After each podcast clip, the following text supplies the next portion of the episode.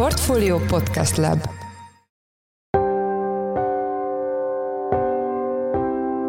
Mindenkit üdvözlünk, sziasztok! Ez a Checklist a Portfolio podcastje április 5-én. A műsor első részében arról lesz szó, hogy a magyar eperért ijesztően sokat kérnek a hazai piacokon, többszörösét az importból származó gyümölcsnek, lehet ugyanakkor, hogy ez teljesen normális.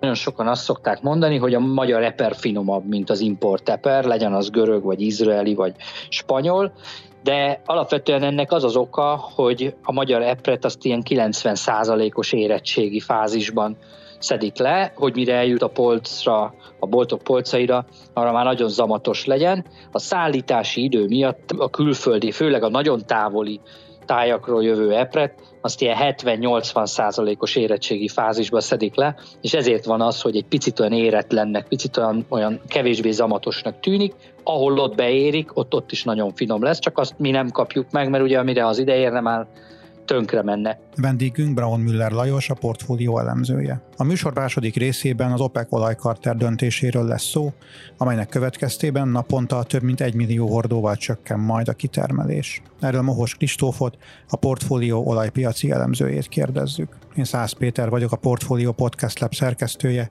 ez pedig a checklist április 5-én.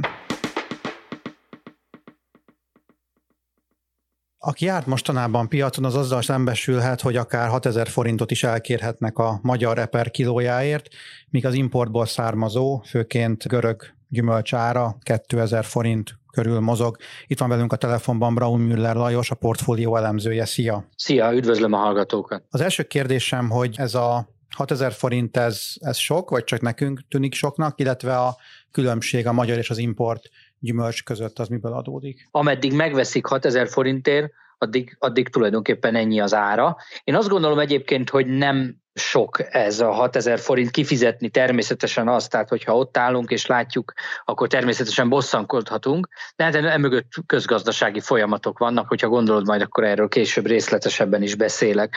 A görög és a magyar közötti különbség ez most egy eseti példa, amit itt látunk. Nyilván más példákat is lehetne felsorolni, tehát ki-ki kimegy a közelében lévő piacra, vagy bemegy a boltba, lehet, hogy némileg más számokat talál.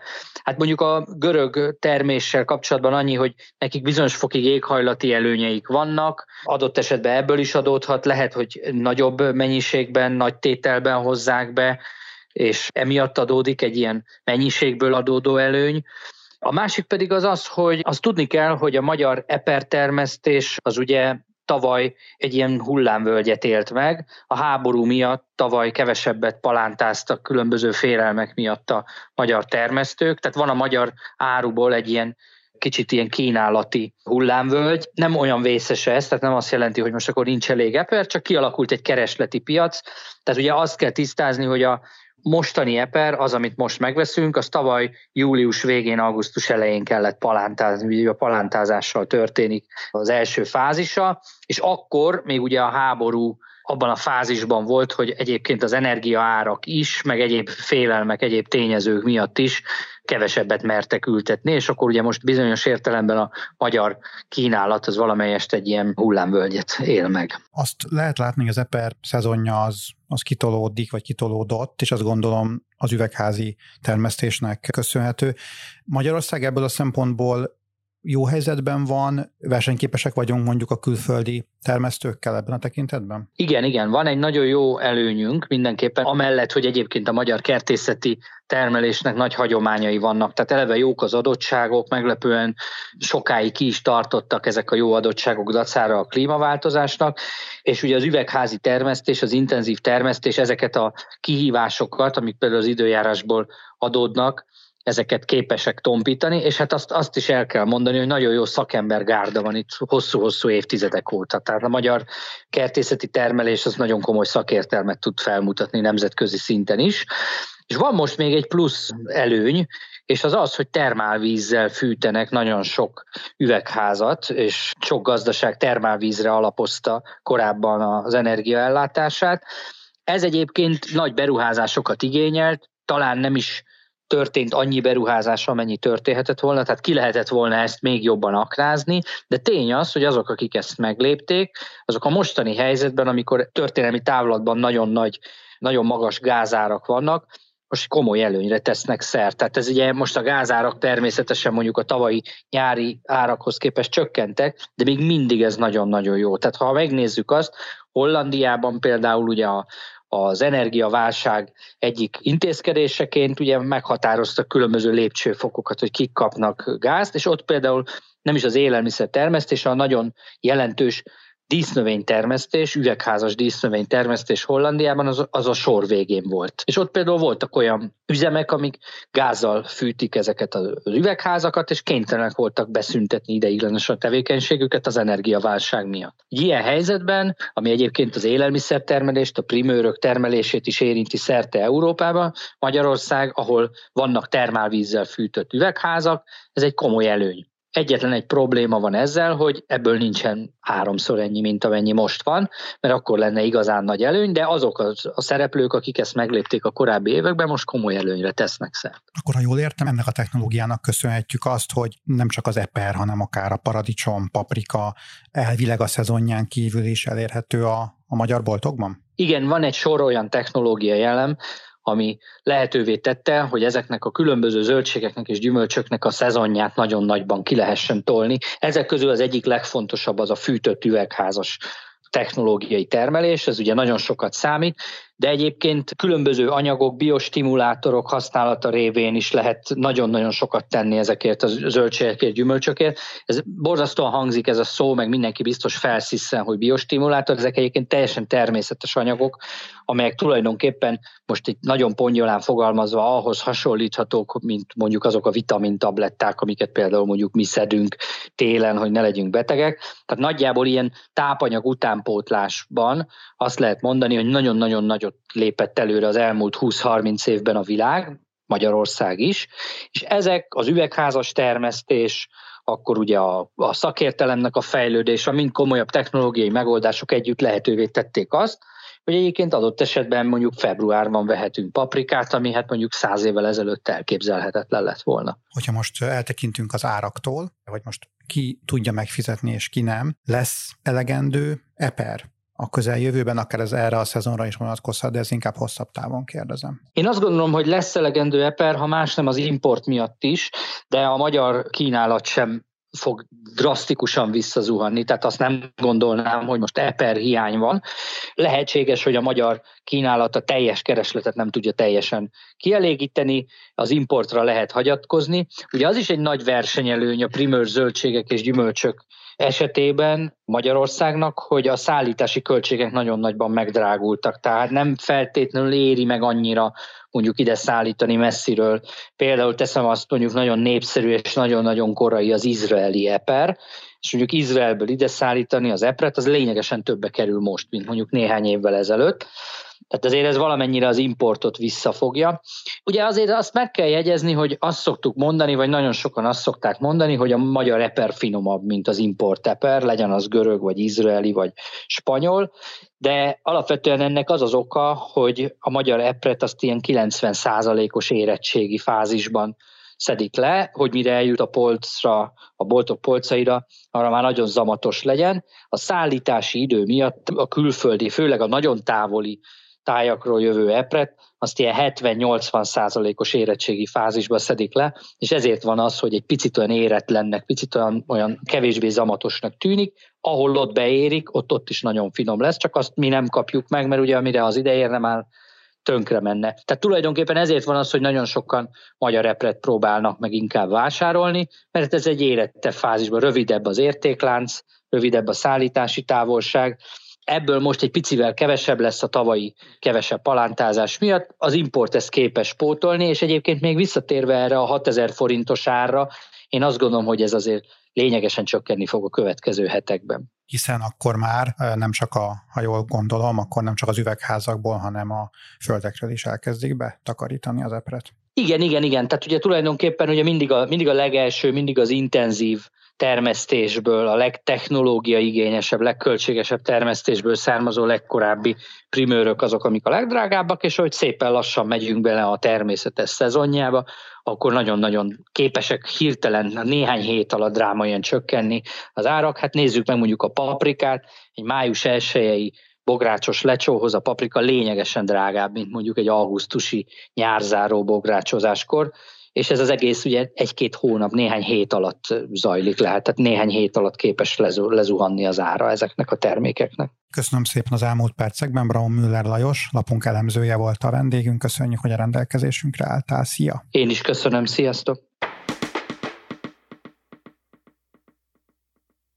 Az olajkartel a héten meglepő döntést hozott, több mint napi 1 millió hordóval csökkenti, vagyis fogja csökkenteni az olajkitermelést, annak ellenére, hogy korábban azt ígérték, stabilan tartják a kínálatot. A kérdés, hogy ezzel vége lesz az elmúlt időszak mérsékelt árszintjének. Itt van velünk a telefonban Mohos Kristóf, lapunk olajpiaci elemzője. Szia! Szia Peti, üdvözlöm a hallgatókat! Az első kérdésem, hogy miért tartják sokan meglepőnek ezt a döntést? Hát így alapvetően meglepő is, meg nem is ez a döntés. Ugye az egyik oldalról, ahogy te is említetted, ezzel gyakorlatilag szembe mennek még egy korábban megfogalmazott álláspontnak, vagyis hát kommunikációnak, ugye mi szerint ugye stabilan szeretnék tartani a kínálatot a piacon. Viszont ezt az ígéretet, vagyis hát kommunikációt még egy jóval magasabb energiár környezetben hallhattuk ugye az olajhatalmaktól, viszont ugye ezt követően elég, elég nagyot fordult a világ, mondhatni, és hát így a jegybankoktól sorozatosan érkeztek ugye a kamatemelések, és az energiaválságtól is elég úgy néz ki, hogy megmenekültünk ugye kedvező időjárási körülményeknek köszönhetően itt Európában, és hát ugye ezeknek köszönhetően egy alapvetően csökkenő tendenciát láthattunk, hogy mind az olaj, mind a földgáz tekintetében, tehát az energiapiacon. És hát aztán még erre jöttek rá, ugye nem régiben az amerikai bankválság okozta általános zavarok, és hát ugye ezeknek az átterjedése az egyes nagyobb európai pénzintézetekre is. És hát ugye ezeket látva elég sokan egy esetleges recesszió, vagy akár rendszer szintű bankcsőt hullámot kezdtek el előrevetíteni, ugye a 2008-as eseményeket idézve, és hát ezek ugye mind-mind olyan tényezők és egy olyan narratívába illenek bele, amik, amik ugye csak még lejjebb szorították az energiaárakat világszerte, illetve az olajárat is természetesen. És hát egy ilyen környezetben hogy hogyha jobban belegondol az ember, akkor igazából nem feltétlenül nevezhető nagyon meglepőnek az olajkartel döntése. Ugye a, például a vezető tisztségviselők kommunikációban is már látszott korábban, tehát hogy megvoltak azok az árszintek, amiken látni szeretnék alapvetően az olajárat, így az OPEC-nél.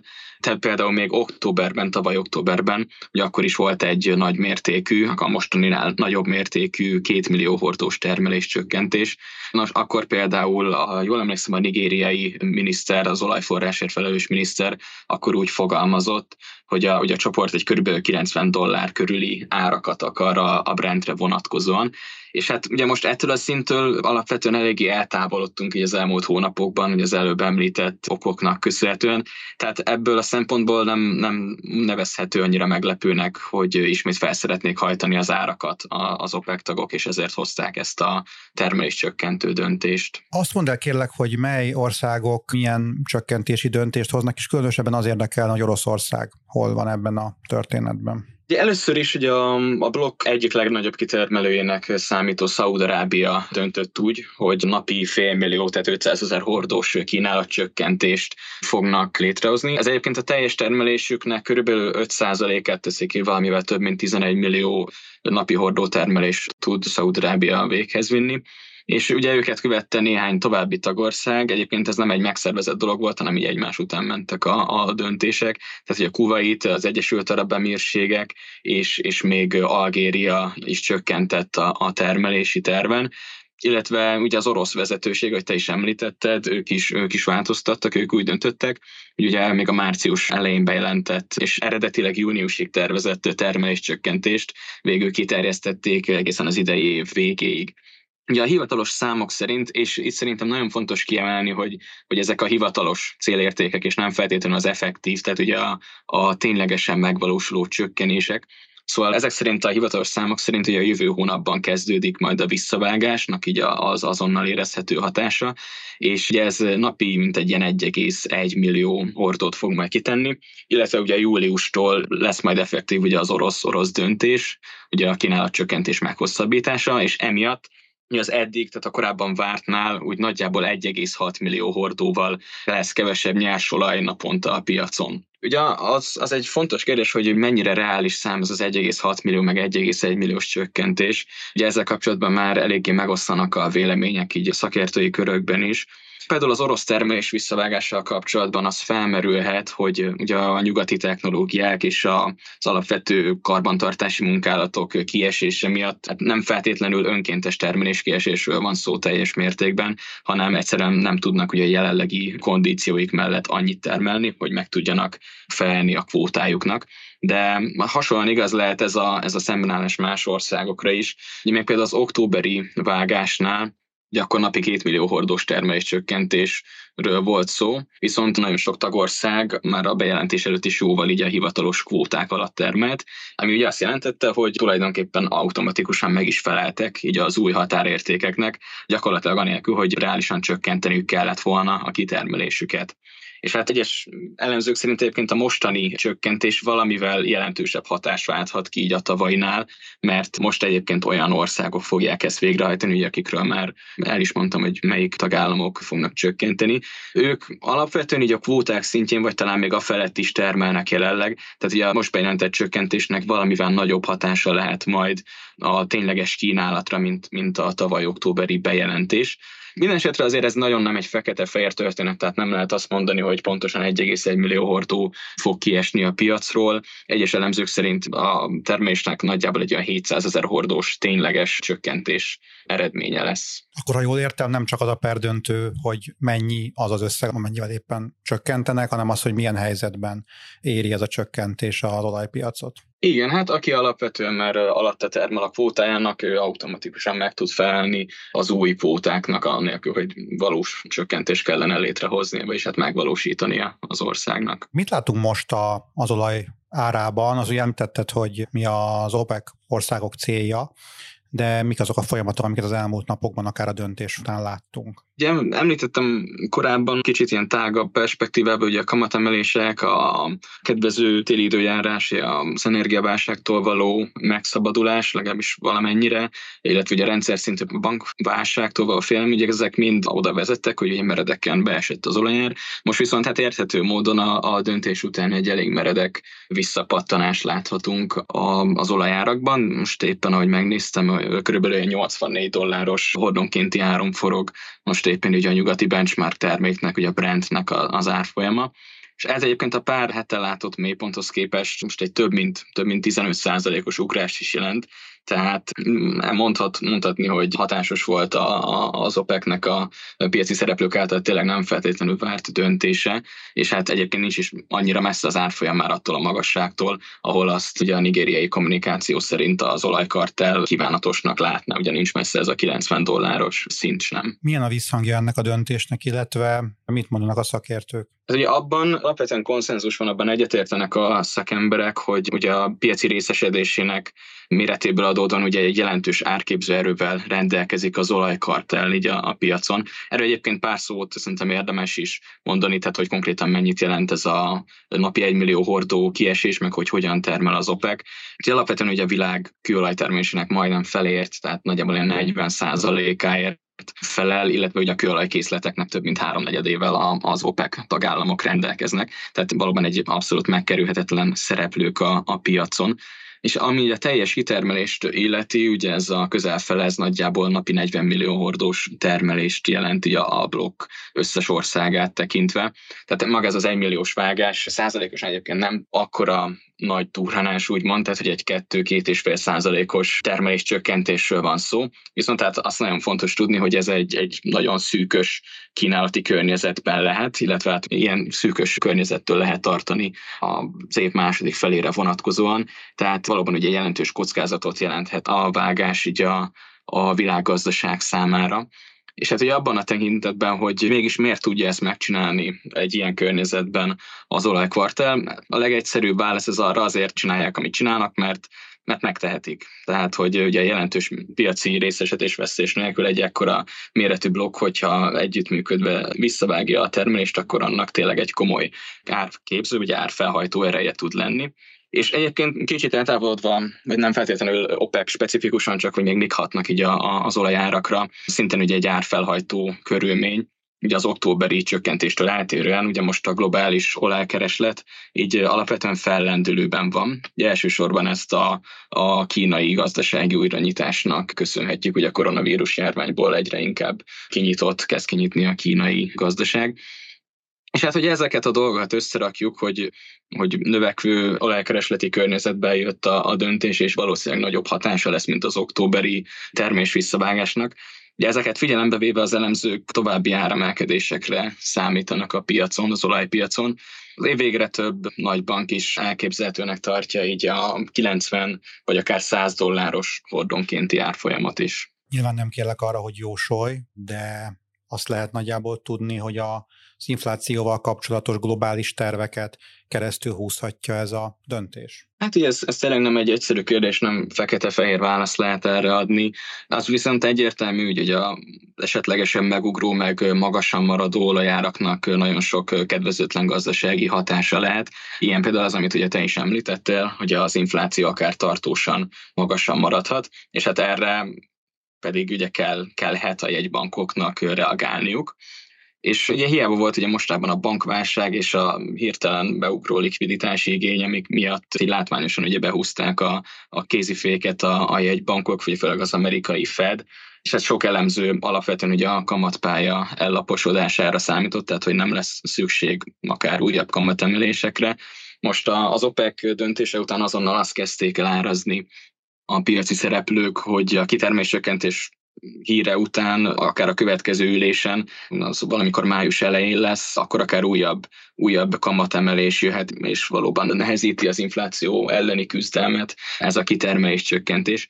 Ez ami szerintem még kiemelendő valamennyire, tehát hogy ez is egy, az is egy fontos aspektus ennek az OPEC döntésnek, hogy ez a lépés még tovább ronthatja így az olajhatalmak és, és az Egyesült Államok közti egyébként amúgy is rettentően feszült kapcsolatot, és hát ugye ez sem, ez sem egy túl örömteli fejlemény a jövőre nézve. Köszönjük szépen az elmúlt percekben. Mohos Kristóf lapunk olajpiaci elemzője volt a vendégünk. Köszönjük, hogy mindezt elmondtad nekünk. Szia! Köszönöm a lehetőséget. Sziasztok!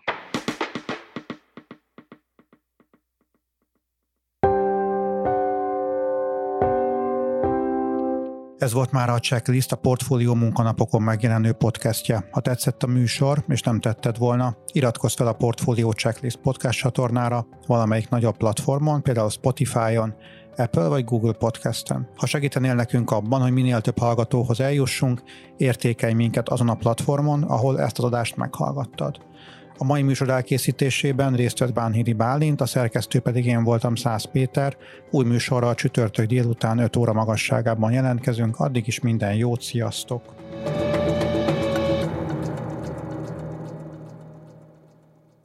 Reklám következik.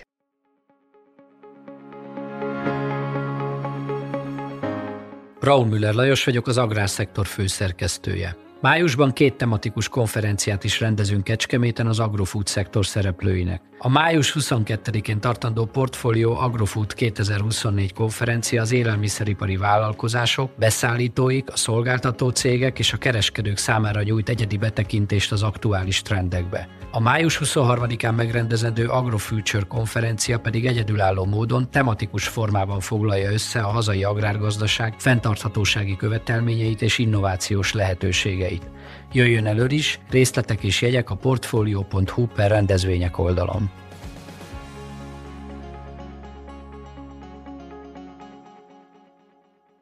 Reklámot hallottak.